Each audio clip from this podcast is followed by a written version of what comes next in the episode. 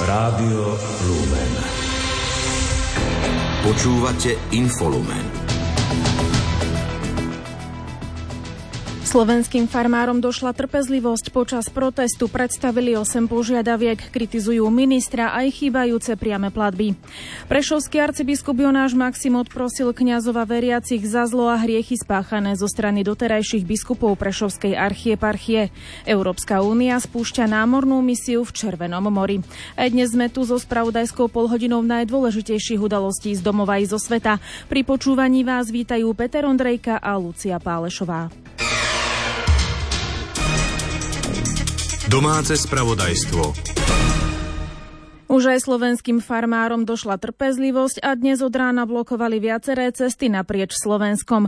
Dôvodom demonstrácií je nečinnosť štátu v kritickej situácii v poľnohospodárstve. Pred ministerstvom pôdohospodárstva predstavili 8 požiadaviek, medzi nimi okamžité vyplatenie priamých platieb, najmä formou zálohových platieb a úľavy sociálnych odvodov pre všetkých farmárov. O ďalších požiadavkách hovorí predseda Združenia vlastníkov pôdy a agropodnikateľov Slovenska Jan Jelen odburávanie administratívnej záťaže farmárov, odburanie diskriminácie pri prenajme pôdy Slovenského pozemkového fondu, register užívacích vzťahov k pôde vytvoriť, finančné nástroje, podpora farmárov prostredníctvom výhodnejších úverov, zelená nafta pre všetkých farmárov a zákaz bezcolného dovozu polnohospodárskych komodít a potravinárskych výrobkov z krajín mimo Európskej únie, hlavne z Ukrajiny. Uviedol, že farmárom hrozia existenčné problémy z dôvodu nízkych cien výkupu komodít a nevyplatených priamých platieb, na ktoré majú nárok. Farmári poslali ministrovi rezortu Richardovi Takáčovi list ohľadom kritickej situácie v poľnohospodárstve. Minister podľa farmára a iniciátora protestu Jana Jelena ignoruje skoro všetky združenia a stretáva sa iba s jednou komorou. Protestov farmárov sa dnes, protest farmárov sa dnes uskutočnil aj na viacerých miestach Slovenska pred sídlami pôdohospodárskej platobnej agentúry. Podľa farmárov sa ho zúčastnilo vyše 300 účastníkov. Na poludne protestujúci farmári zablokovali aj cestu k hraničnému priechodu Vyšné Nemecké. Blokáda trvala hodinu. Poľnohospodárske stroje sa následne z hraníc presunuli do Michaloviec. 20 malých farmárov so svojimi traktormi prišlo aj do Trenčína, hovorí koordinátor protestu Peter Sučanský, podľa ktorého je cieľom protestu poukázať na problémy malých farmárov. Zúčastňujú sa ho malí farmári Trenčanského kraja. Mnohými sa vidíme prvýkrát, ale máme spoločné problémy, tak preto sme sa tu zišli. No a chceme poukázať na to, že sme tu aj my, že nie sú tu len veľkí, že není tu len pán Macho, ktorý vyhlásil v televízii, že on nás nechce do štrajku. Tí veľkí polnohospodári budú štrajkovať e, vo štvrtok. No a vlastne to ešte hádam ani nikde nebolo na svete, aby miliardári štrajkovali. Veď to bude štrajk miliardárov. Toto je štrajk malých farmárov, lebo keď si zoberiete portfólio, kto vlastní na Slovensku veľké družstva alebo všetky tie veľké podniky, tak to sú miliardári, finančné skupiny. Najväčším problémom malých farmárov je podľa neho nevyplatenie dotácií z Európskej únie. Poukazujú tiež na nemožnosť prístupu k štátnej pôde. My chceme poukázať, že sme tu aj my a že chceli by sme takisto nejaké svoje práva. Najväčšie problémy momentálne je, že nemáme vyplatené dotácie, ktoré nám dáva Európska únia a nemáme prístup k štátnej pôde. Chceli by sme štátnu, aby aj štátna pôda bola pre malých farmárov, nie len pre tých veľkých. Štát ovláda alebo aj vlastní aj e, pôdu neznámych vlastníkov a chceli by sme aj my niečo z tejto pôdy dostať. Alebo mať aspoň šancu sa zúčastniť verejnej alebo slobodnej súťaže. Podporu farmárom vyjadrila aj Únia autodopravcov Slovenska. K protestujúcim sa naopak nepridala vidiecka platforma, podľa ktorej sa záujmy organizátorov protestov nezhodujú s prioritami platformy. Vo štvrtok ohlásila na celom Slovensku protest aj Slovenská poľnohospodárska potravinárska komora. Minister pôdohospodárstva Richard Takáč v reakcii na dnešné protesty uviedol, že si váži každého poľnohospodára, či je malý alebo veľký, lebo každý tvorí hodnoty, na ktorých nám všetkým spolu spoločne záleží. Rešpektuje aj to, že každý má právo vyjadriť svoj názor a má právo aj protestovať. S čím však nesúhlasí je spôsob, ako sa zneužívajú problémy poľnohospodárov na politické účely, čím je podľa neho aj príklad dnešného protestu. Protesty farmárov sa však konajú aj vo viacerých európskych mestách. Dnes ráno dorazili do hlavného mesta Českej republiky stovky traktorov a ďalších strojov, ktorými miestami komplikovali dopravu. Nespokojní poľnohospodári demonstrovali aj pred úradom úradom vlády či nedaleko poslaneckej snemovne. Veľké odborové organizácie ako Agrárna komora, Poľnohospodársky zväz a Asociácia súkromného poľnohospodárstva sa však od akcie dištancovali. Český minister pôdohospodárstva Marek Výborný v reakcii uviedol, že má pochopenie pre problémy poľnohospodárov a tiež mu prekáža byrokracia, ktorej musia čeliť. Odstúpiť od zelenej dohody pre Európu, čo žiadajú, je však podľa neho nereálne. Já chci zdůraznit, zelenou dohodu Green Deal za Českou republiku podepsala vláda Andreje Babiše. A my teďka už hasíme jenom to, co můžeme. Týká se to dopravy, týká se to dopravy, eh, týká se, týká se to samozřejmě i zemědělství. A eh, pokud chceme Eh, zachovat Evropu do budoucna, tak my samozřejmě nemůžeme opustit to, že musíme chránit životní prostředí, musíme reagovat na klimatickou změnu, ale my ta opatření, která jsou součástí zelené dohody, a já raději říkám dohody pro budoucnost, dohoda pro budoucnost Evropy, tak musíme zasadit do reálných rámců toho, co Evropa si může dovolit. Podľa ministra treba odlišiť dnešný protest od pripravovanej akcie vo štvrtok. Na tej sa dohodli organizácie naprieč Európou. Ide v nej najmä o vyjadrenie odkazu Eurokomisie a týka sa miery byrokracie. Dnešný protest s tým podľa neho nesúvisí. Ohradil sa však proti niektorým zvolávateľom protestu, ktorí podľa neho sledujú vlastné politické ciele. Dnešní protest ovšem je eh, protestem, který s tímto nějak nesouvisí, neorganizují žádná eh, z těch tří eh, pro mě partnerských nevládních organizací, jako je Agrární komora, Zemědělský svaz, jako je Asociace soukromého zemědělství. Teda? A to, proti čemu jsem se ohradil, já i pan premiér a vláda, tak byli někteří z těch svolavatelů té dnešní akce, protože ty tu akci zneužili jenom pro svůj vlastní prospěch. Dnešný protest časti nespokojných poľnohospodárov v Prahe však podľa českého premiéra Petra Fialu nemá veľa spoločného s bojom za lepšie podmienky v agrosektore, ako to demonstranti vyhlasujú. Organizátorom podľa neho nejde o zlepšenie kvality života v Českej republike a sledujú iné ciele než záujmy poľnohospodárov. Tí už so svojou technikou podľa Českej polície z hlavného mesta odišli a premávka po pražskej magistrále je opäť plynulá. Časť ľudí zamierila na malostranské námestie, kde sa si situácia vyostrila a museli tam zasahovať aj ťažko odenci. Český minister pôdohospodárstva útoky odsúdil. Primátor hlavného mesta Bohuslav Svoboda sa ľuďom poďakoval za trpezlivosť. Ministerstvo práce spustí od 1. apríla projekt na aktiváciu dlhobo, dlhodobo nezamestnaných. Aktivačnými prácami a príspevkom vo výške takmer 87 eur má podporiť asi 15 tisíc ľudí. Na projekt bolo podľa ministra práce Erika Tomáša vyčlenených zo štátneho rozpočtu viac ako 2,5 milióna eur. Ide o aktiváciu ľudí, ktorí sú dlhodobo nezamestnaní a zároveň poberajú dávku hmotnej núdzi Títo ľudia budú vykonávať také menšie služby pre obce, samozprávne kraje, respektíve organizácie, e, ktoré sú zriadené úckami alebo obcami Jednoducho nechceme, aby títo dlhodobo nezamestnaní ľudia len sedeli doma a nič nerobili a môžu teda v rámci tohto projektu naozaj zveľaďovať svoju obec, respektíve samozprávny kraj, v ktorej žijú a takto si vlastne uchovávať nejaké pracovné návyky, prípadne zlepšovať svoje zručnosti, aby boli pripravené, pripravení pre pracovný trh. Uchádzač musí pre vyplatenie aktivačného príspevku odpracovať minimálne 64 hodín mesačne, pričom si ho môže zarobiť po pridávke v hmotnej núdzi. Žiadateľom rezort vyplatí mesačne príspevok na jedného uchádzača vo výške takmer 19 eur, ktorý bude určený na pracovné pomôcky. Týmto projektom podľa ministra rezort plní aj požiadavku Združenia miesta obcí Slovenska. Predseda ZMOSu Jozef Božík potvrdil, že do konca kalendárneho roka bude môcť každá obec a mesto vďaka nemu využiť využiť dlhodobo nezamestnaných na to, aby si v prvom rade nezamestnaní pomohli a aby obce a mestá boli čistejšie. Krátko z domova. Prezidentka Zuzana Čaputová sa v súvislosti so schválenou novelou trestného zákona obrátila na ústavný súd.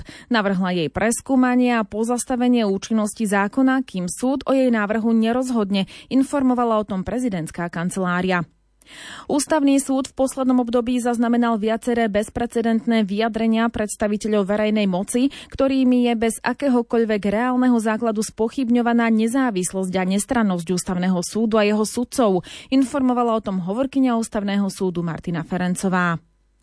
Právoplatne odsúdený ex-policajt Marian Kučerka zmizol z pátracieho systému polície, ktorý funguje na vyhľadávanie zločincov. Medzinárodný zatýkač vydali na Kučerku v Lani, keď ušiel do Bosny a Hercegoviny pred právoplatným rozhodnutím Najvyššieho súdu v jeho prípade.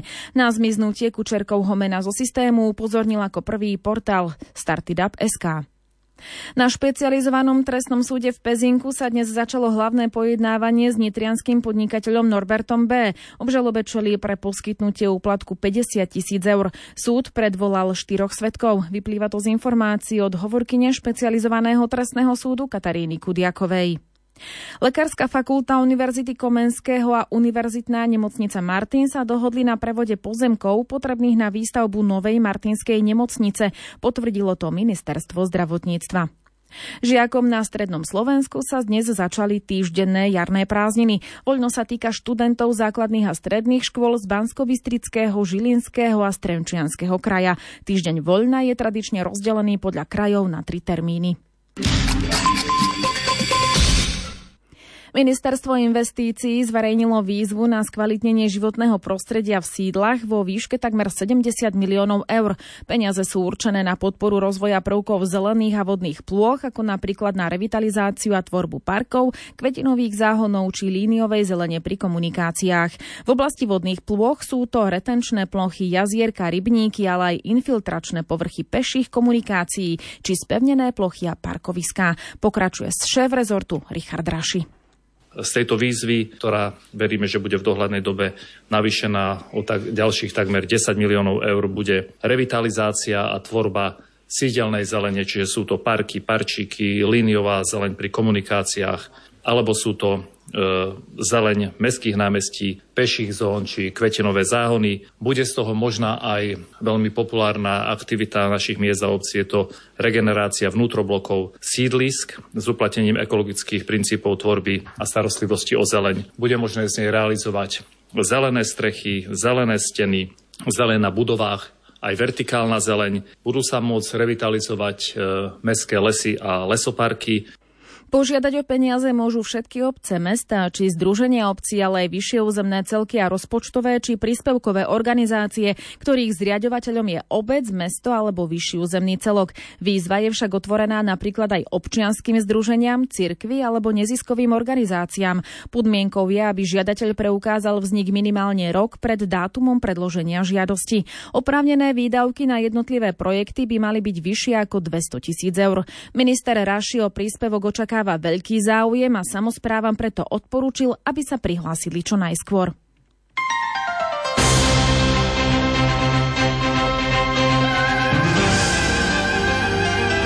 Z.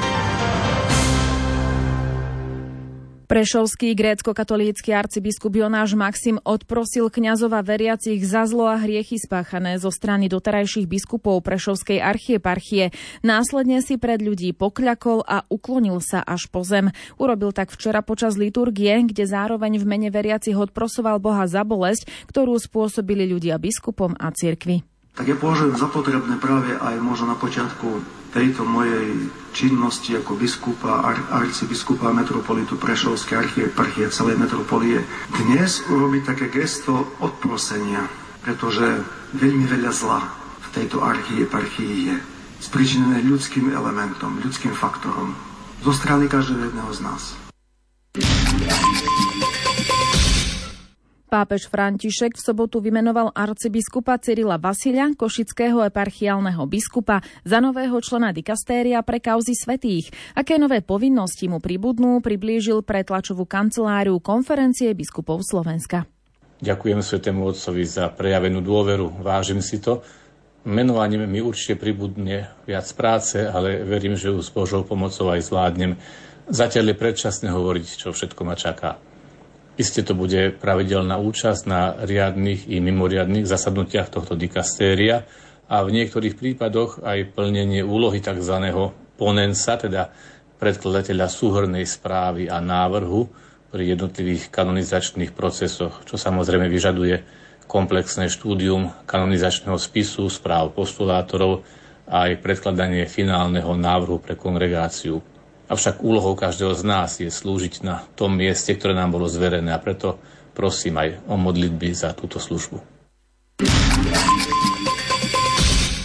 Nitrianský biskup William Judák požehnal zrekonštruované kaplnky krížovej cesty na Nitrianskej kalvárii. Spoločne s veriacimi absolvovali jej 14 zastavení. O zrekonštruovanej Nitrianskej kalvárii informuje Mária Gejerová. Kaplnky Nitrianskej krížovej cesty prešli počas minulého roka rekonštrukciou. Do prác podľa slov správcu farnosti Nitra Kalvária Jana Štefanca vhodne zasiahol pamiatkový úrad, ktorý určil podmienky rekonštrukcie. Tá vyšla na viac ako 200 tisíc eur. Okrem nitrianského biskupstva finančne prispelo aj mesto Nitra, ale aj jednotlivci, ktorí si akoby adoptovali kaplnky, či osobitní darcovia vo farnosti hovorí Jan Štefanec, správca farnosti Nitra Kalvária. Bol okolo toho celý tým ľudí, takých neviditeľných ľudí, ktorí pomáhali pri tom, teda či už pri tom obstarávaní, alebo samotný realizátor, ktorý sa snažil naozaj čo najvernejšie zrekonštruovať tie diela. Počas prvej pôstnej nedele nitrianský diecezný biskup William Judák požehnal zrekonštruované kaplnky a spolu s veriacimi absolvovali modlitbu krížovej cesty, hovorí nitrianský diecezný biskup William Judák. Je to veľký veľká radosť asi pre všetkých veriacich, aj tých, ktorí prichádzajú radi na Kalvárii. Je to jeden z pahorkov nitrianských zo siedmých, tak ako má aj Rím. Sme hrdí na toto miesto, kde sú patrí verbisti so svojím domom, ale kde je aj Kalvária, ktorá ponúka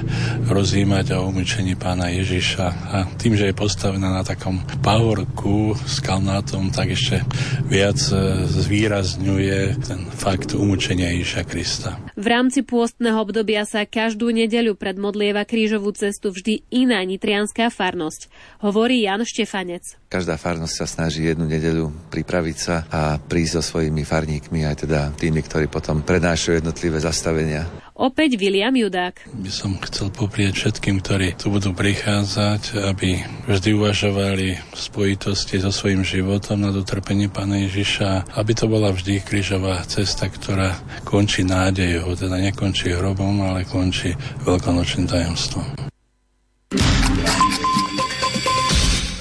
V Bratislavskom jezuitskom kostole v Starom meste sa dnes začínajú pôstne osmičky. Ide o sériu svätých homší určených mladým pracujúcim a vysokoškolákom počas pôstneho obdobia. Liturgie sa začínajú o 20. hodine a sú obohatené prítomnosťou a príhovormi pozvaných hostí. Informuje redaktor Ľudovít Malík. Pastorácia vysokoškolákov a mladých pracujúcich má u jezuitov v Bratislave už svoju 30-ročnú tradíciu. V súčasnosti sa venujú spoločenstvám Magis a veľmi dobre sa rozvíja aj komunita kresťanského života CVX. K podstatným aktivitám patria aj pondelkové sveté omše, tzv. osmičky, hovorí páter Vlastimil Duvka.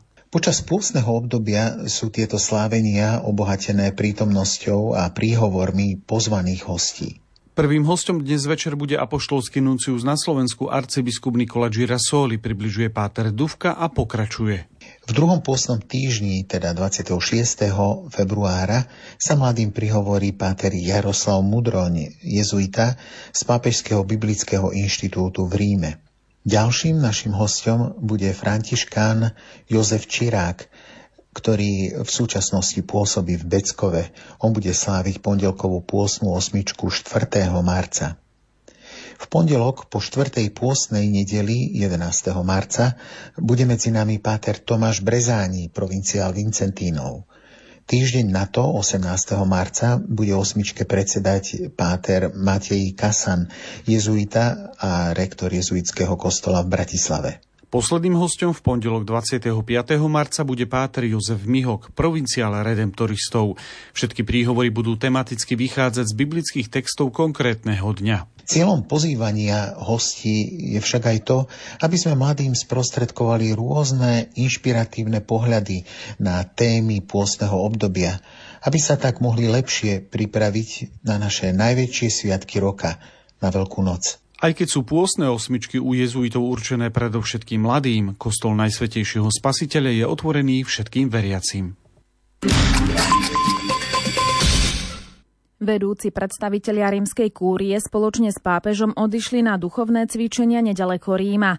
Pápež František sa tak až do piatku nezúčastní žiadneho verejného stretnutia. Ruší sa aj pravidelná stredajšia generálna audiencia. Hlava katolíckej cirkvi sa ponorí do pôstnych dní reflexie. Správy zo sveta.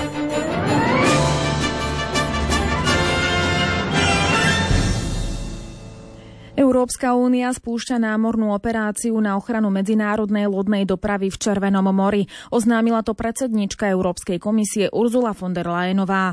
Medzinárodnú námornú dopravu v Červenom mori ohrozujú od vlanejšieho novembra jemenskí povstalci Husijovia podporovaní Iránom. Odôvodňujú to solidaritou s palestínčanmi v pásme Gazy, kde sa v Lani v októbri začala vojna medzi Izraelom a palestínskym hnutím Hamas. Téme sa venuje Julia Kavecká. Útoky jemenských povstalcov ohrozujú kľúčovú plavebnú trasu, ktorou sa prepravuje približne 12% svetového obchodu. Pre zhoršenú bezpečnostnú situáciu v oblasti sa viaceré veľké lodné spoločnosti rozhodli presmerovať svoje nákladné lode na trasy vedúce okolo južného cípu Afriky, ktoré trvajú dlhšie a zvyšujú tiež náklady na prepravu. Aj dnes jedna americká nákladná loď oznámila, že sa pri pobreží Jemenu stala terčom útoku raketami a žiadala vojenskú pomoc. Žiadny člen posádky posádky lode neutrpel zranenia. Na inej lodi pod vlajkou Belize vznikli škody po včerajšom výbuchu v jej tesnej blízkosti. Európska únia sa preto rozhodla spustiť námornú operáciu na ochranu medzinárodnej lodnej dopravy v Červenom mori. Predsednička Európskej komisie Ursula von der Leyenová napísala, že okrem reakcie na krízu je to krok k posilneniu európskej prítomnosti na mori s cieľom chrániť európske záujmy. V rámci misie Aspides vyšľú krajiny Európskej únie do Červeného mora Adenského zálivu a okolitých vôd, bojové lode a systémy včasného varovania pred leteckými útokmi. Operačné velenie operácie bude v Grécku. Misia Aspides podľa DPA nebude podnikať preventívne údery a bude môcť zasiahnuť len v prípade, že militanti zautočia ako prví.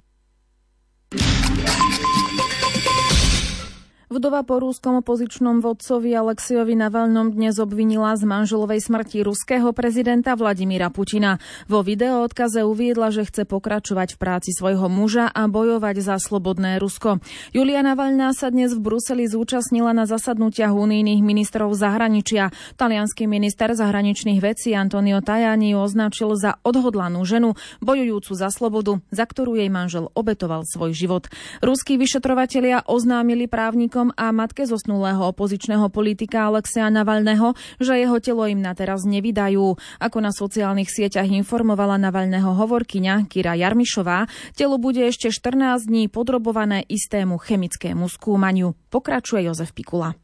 Vladimír Putin Navalného podľa jej slov zabil, pretože ho nedokázal zlomiť. Julia Navalná sa dnes v Bruseli zúčastňuje na zasadnutiach unijných ministrov zahraničia. Uviedla, že chce žiť v slobodnom Rusku a chce ho pomôcť vybudovať. Dodala, že smrť jej muža Alexeja jej zlomila srdce, nemôže sa ale vzdať a musí pokračovať v jeho práci. Okrem toho prislúbila, že odhalí ľudí, ktorí zabili jej manžela. Ruské úrady podľa nej teraz skrývajú telo jej manžela. Obvinila ich, že čakajú na to, až z jeho tela vyprchajú stopy nervovo paralytického analytickej látky Novičok. Príbuzným totiž už tretí deň nepovolili prístup k telu zosnulého ruského opozičného lídra. Oznámila to dnes Navalného hovorkyňa Kira Jarmišová s tým, že Ľudmila Navalná a právnici dorazili dnes skoro ráno do Márnice. Nebolo im však povolené vstúpiť. Na otázku, či je tam Navalného telo podľa Kiry Jarmišovej neodpovedali. Ruskí vyšetrovateľia Navalného matke a právnikom povedali, že predlžili vyšetrovanie úmrtia opozičného lídra, pričom nie je známe, ako dlho bude ešte trvať. Príčina úmrtia nebola stále určená.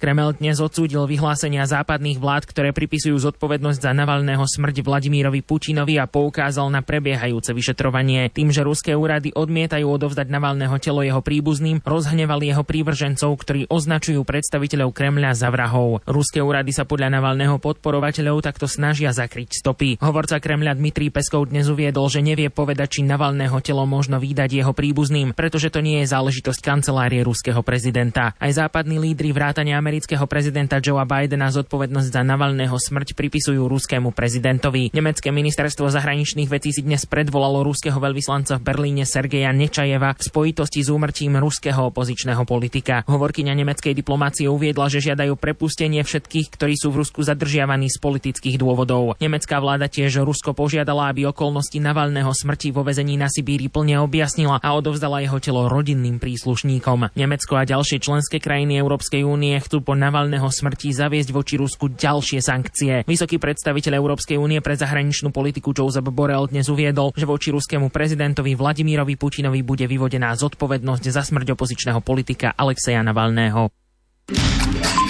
Krátko zo sveta. Predsednička Európskej komisie Ursula von der Leyenová sa bude uchádzať o druhý mandát na čele unijnej exekutívy. Uviedla to dnes v Berlíne. Nemecká konzervatívna politička získala jednomyselnú nomináciu svojej domovskej strany Kresťansko-demokratickej únie. Meno nového šéfa či šéfky komisie bude jasné po júnových voľbách do Európskeho parlamentu. Poľský premiér Donald Tusk kritizoval dnes zdržiavanie ratifikácie žiadosti Švédska o vstup do NATO zo strany Maďarska. Donald Tusk takéto konanie označil za neakceptovateľné. Schválenie švédskej žiadosti Maďarskom je poslednou prekážkou na ceste Švédska do NATO. Švédsky premiér Ulf Kristersson však dnes uviedol, že na maďarskej strane je silná vôľa ratifikovať vstup Švédska do NATO. Zároveň potvrdil, že sa pripravuje na návštevu Budapešti. Gruzínska prezidentka Salome Zurabišvilová počas Mníchovskej bezpečnostnej konferencie varovala pred rizikom hroziacim v prípade vojenskej porážky Ukrajiny. Správy o údajných ruských zbraniach použiteľných proti satelitom vo vesmíre ukazujú, že zemepisná poloha už nehrá rolu. Zdôraznila Zurabišvilová a dodala, že je oveľa jednoduchšie podporiť dnes Ukrajinu v boji, ako zajtra bojovať v rozsiahlom vojenskom konflikte. Ukrajinský prezident Volodymyr Zelenský podľa oznámenia svojej kancelárie navštívil veliteľské stanovište v Charkovskej oblasti, kde sa stretol s vojakmi, ktorí bránia mesto Kupiansk. Táto obec sa nachádza na severovýchode Ukrajiny a v poslednom čase je znovu terčom zosilnených ruských útokov. Talianský najvyšší odvolací súd rozhodol, že posielanie migrantov zachytených na mori späť do Líbie je nezákonné. Verdikt privítali dobročinné aj ľudskoprávne skupiny.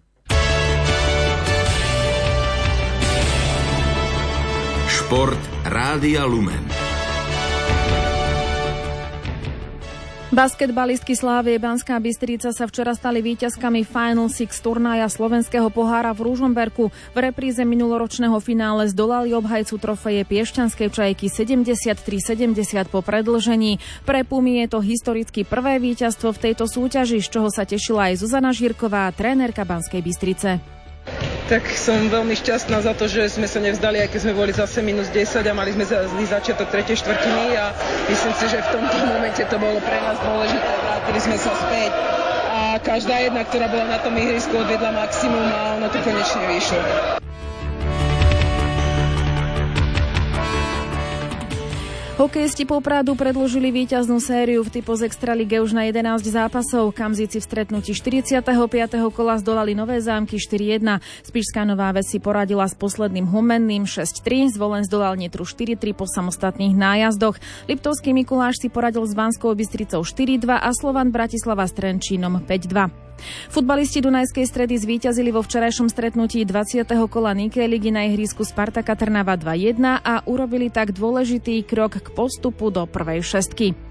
Slovenský plavec Richard Naď považuje 13. miesto na 400 metrov poloho polohou prsia z majstrovstiev sveta v Dohe za solídne. Čakal však, že v rozplavbách dosiahne v katarskej metropole lepší výkon. Pre talentovanú Lilianu Slušnú dopadol šampionát nad očakávanie na 100 metrov predviedla výkon 56,1 sekundy a obsadila 23. priečku. Počasie Aké počasie nás čaká zajtra, povie Peter Jurčovič. Do večera už by sa niekde v západnej časti územia mala by sa aj oblačnosť začať zmenšovať. Zrážok už veľa nebude, no ale predpokladáme, že by v priebehu zajtrajšieho dňa opäť mala ísť teplota asi tak na 12-13 stupňov. Na juhu, juhozápade a cez deň na severe to bude pravdepodobne len tak okolo 6-7 stupňov. Ani mrazy by sa nemali až tak veľmi vyskytovať niečo v horských dolinách, lebo oblačnosť udalostí ešte stále bude veľa. Večer o 20. si vypočujte reláciu Gaučing. Dnes rozhovor s Michalom Sabom, narkomanom, ktorému Boh zmenil život.